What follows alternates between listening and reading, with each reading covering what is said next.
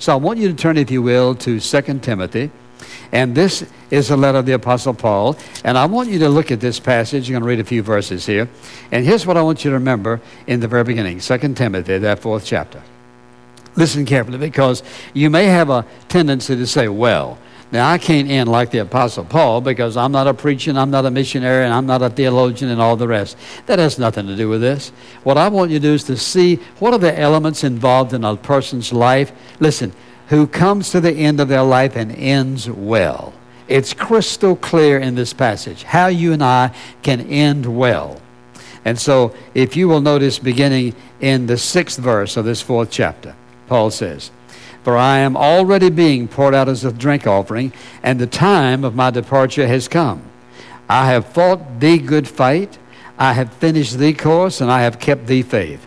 In the future there is laid up for me the crown of righteousness, which the Lord, the righteous judge, will award to me on that day, and not only to me, but also to those who love his appearing. Now think about this. Here's the Apostle Paul facing imminent death. He is in prison.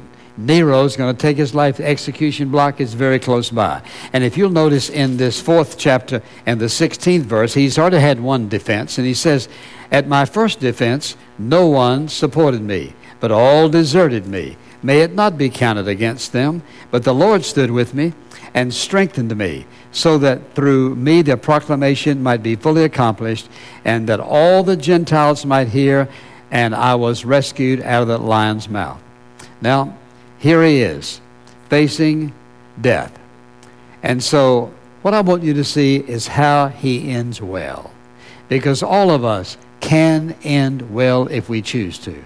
Or we can end and God say, You fool. You heard it, you heard it, you heard it, you heard it, you heard it, and you ignored it. So, the first thing that I want you to notice here is this. When I think about all the things that uh, that uh, could have happened to Paul. Here he is coming to the very end of his life, and what is he doing? He is still giving himself away. Giving himself away to young Timothy, sharing his knowledge, sharing his understanding, sharing his experience, sharing his confession, bringing up, for example, his own failures. What is he doing? Here he comes to the end of life, and what is he doing? He's giving himself away.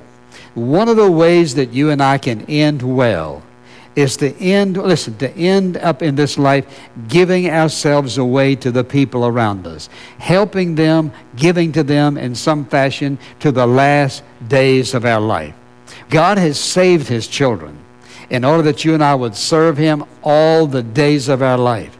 He said He created us in Christ Jesus for the purpose of good works not for the purpose of retiring and doing nothing, good works. Now, when I'm speaking of retiring to believers, that's what I mean. And that is, at some point, you have to resign from your position. At some points, you have to retire from that position. Does that mean you quit? No. What you do, you go to work for God. You say, I don't know what to do. Well, just try us. We'll, we'll help you. And I think about how many churches out there where the pastor pleads week after week after week for people to help in the church, help do the work of the Lord Jesus Christ whether it's ushering or parking automobiles or whether it's uh, helping in the nursery. in other words, there are many, many jobs besides other things and other ministries and ways you can serve God. The way we end our life in, in well is to end doing what He called us to do, and that is to serve Him. He didn't save us just to sit around and just to enjoy life and do what we want to do when we want to do it. He saved us to serve Him. And most Christians, I'm afraid, are going to sit in church week after week after week and to think, well, you know, um, I'm retired now, and so there's nothing. Oh, I'm going to attend church and keep giving and praying and reading the Bible. But God wants us to serve Him. And I do believe I can't prove this because God is sovereign and He makes decisions. But I do believe that a person has a better chance, if we can say it that way, of living longer and living healthier if you will invest your life in serving God and giving it away. There's something in itself that's healthy about that because it does something to your attitude. You see, you feel that love giving it away. You see the results of the fruits of your life. And so it doesn't make a difference how old you are, how long you've lived, whatever it might be. You can give yourself away, and in the process of doing so, you get blessed, laying up a reward in heaven. That's the way we end well. You're listening to In Touch. The teaching ministry of Dr. Charles Stanley. We'll continue learning how to end well tomorrow. The end of a year is usually when we assess where we are and where we want to go. If you'd like some help setting God focused goals for 2024, stop by intouch.org. And to listen again, click the link to Today on Radio on our homepage. If you'd like to have a copy of today's complete message, you can order it from our online bookstore. The title is How to End Well. Again, you'll find these resources at intouch.org or call 1 800 InTouch. To write to us, address your letter to In Touch, Post Office Box 7900, Atlanta, Georgia 30357. We need to let go of things that compete for our allegiance to God. Is it time for you to open your hands? Some thoughts are on the way in today's Moment with Charles Stanley. Trusting God each day can be a challenge, but working to grow that trust brings greater joy and peace than we could ever find on our own. In Trusting God with Today, the 365 day devotional from the teachings of Dr. Charles Stanley, we are encouraged to believe in God's love and rest in His purpose for us. Available now at intouch.org/today. In our spiritual journey, we often have questions. How do I know God's will for my life? Does God hear my prayers? Why do bad things happen? The answers are found in the Word of God. But how do we know where to start? The free In Touch devotional can help point you in the right direction with biblically based content from Dr. Charles Stanley. You'll gain insight and wisdom through daily devotions, Bible studies, and more. The In Touch devotional, delivered monthly to your mailbox. Subscribe for free at intouch.org/daily. You're listening to In Touch. Is there something you prefer over your relationship with God? With Insight for Believers, here's a moment with Charles Stanley. Anything you hold too tightly, you will lose. We all want control over circumstances and people in our lives. We want everything to go our way. The problem with trying to be in control is that we're not, but God is. If you look around your life, you'll have to admit you're not in control of everything. And oftentimes that creates all kind of frustration and anxiety and fear that oftentimes causes us to do things and say things we know better. When I look at this passage of Scripture of the man that God called a fool, everything about his life was exactly like he wanted it. That is, it seemed that he was in control of everything. The problem is that all that he was in control of had become his God. And the Bible says that night, God said to him, You fool, this night your soul shall be required of you. Is there anything in your life that's more important than God? Is there anything in your life that's keeping you from being obedient to God? Do you find yourself thinking the way this man was thinking? Me, myself, and I, and my. Things become people's God in their life. Now, if you should ask them, Are you guilty of idolatry? they would deny it. But here's the truth the truth is that anything in your life that becomes more important to you than God, that keeps you from obeying Him, trusting Him, relying upon Him. Anything that you rely upon rather than God becomes a God in your life. And sometimes that's not just material things, it can be a relationship. People can have such a dependency, such an interdependency upon one another, that the other person is like God in their life. God wants us to live a life that is surrendered to Him. You can learn more about surrendering your priorities to God at intouch.org. And if today's program has encouraged you to anchor yourself in God's Word, we'd love to hear from you. Tomorrow on In Touch, are you trying to find your life's purpose? We'll hear how important it is to serve God wherever He places us. Friday on In Touch, the teaching ministry of Dr. Charles Stanley.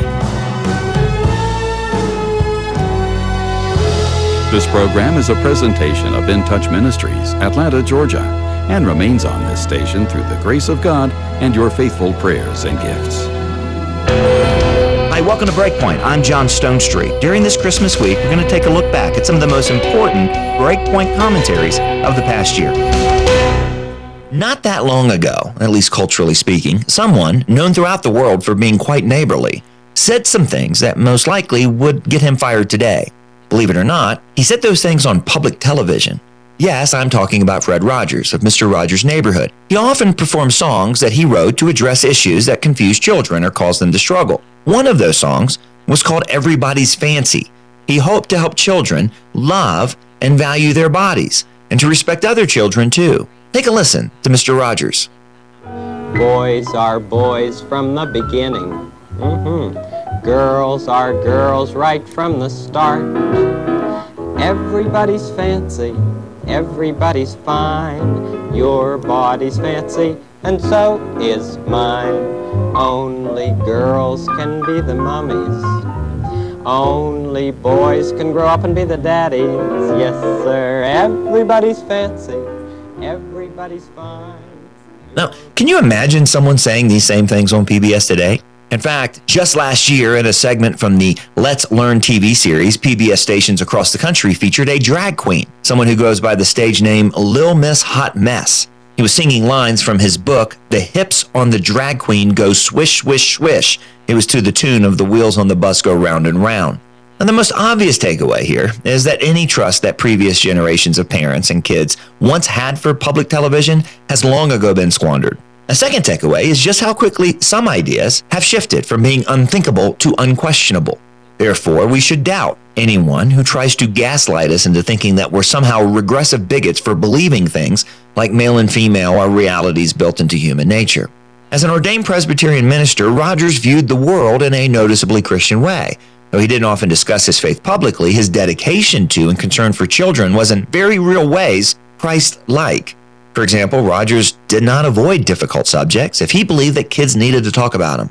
Everybody's fancy was Rogers' way of teaching children that they're fearfully and wonderfully made. For Rogers, that also included, and this is important, talking about the human body as something good, as something worth appreciating and caring for. Mr. Rogers even taught children that one of the things that made their bodies special was that they were gendered and that that gender had significance for who and what they would become later in life. As he said, only boys grow up to be daddies, only girls grow up to be mommies. What he's saying then is no less obviously true now, and it's absurd to suggest that Mr. Rogers was some hate filled bigot for holding these views. No, it's those who tell children that their fancy bodies may in fact be the wrong bodies and may be in need of social, chemical, or surgical alteration. They're the ones that are living in the land of make believe. For the Colson Center, I'm John Stonestreet with Breakpoint. Today's Breakpoint was co authored by Shane Morris. For more resources to live like a Christian in this cultural moment, please go to colsoncenter.org. Hi, this is John Stonestreet with Breakpoint. I've got some exciting news for Breakpoint listeners who share our mission of equipping Christians with the clarity, confidence, and courage they need to have a courageous faith in this cultural moment. For the final weeks of 2023, a $50,000 matching gift opportunity has been provided by a generous donor. That means that your gift will be doubled when you support the Colson Center before December 31st. So please partner with us to equip more Christians in 2024. Give today at colsoncenter.org slash December. That's colsoncenter.org slash December.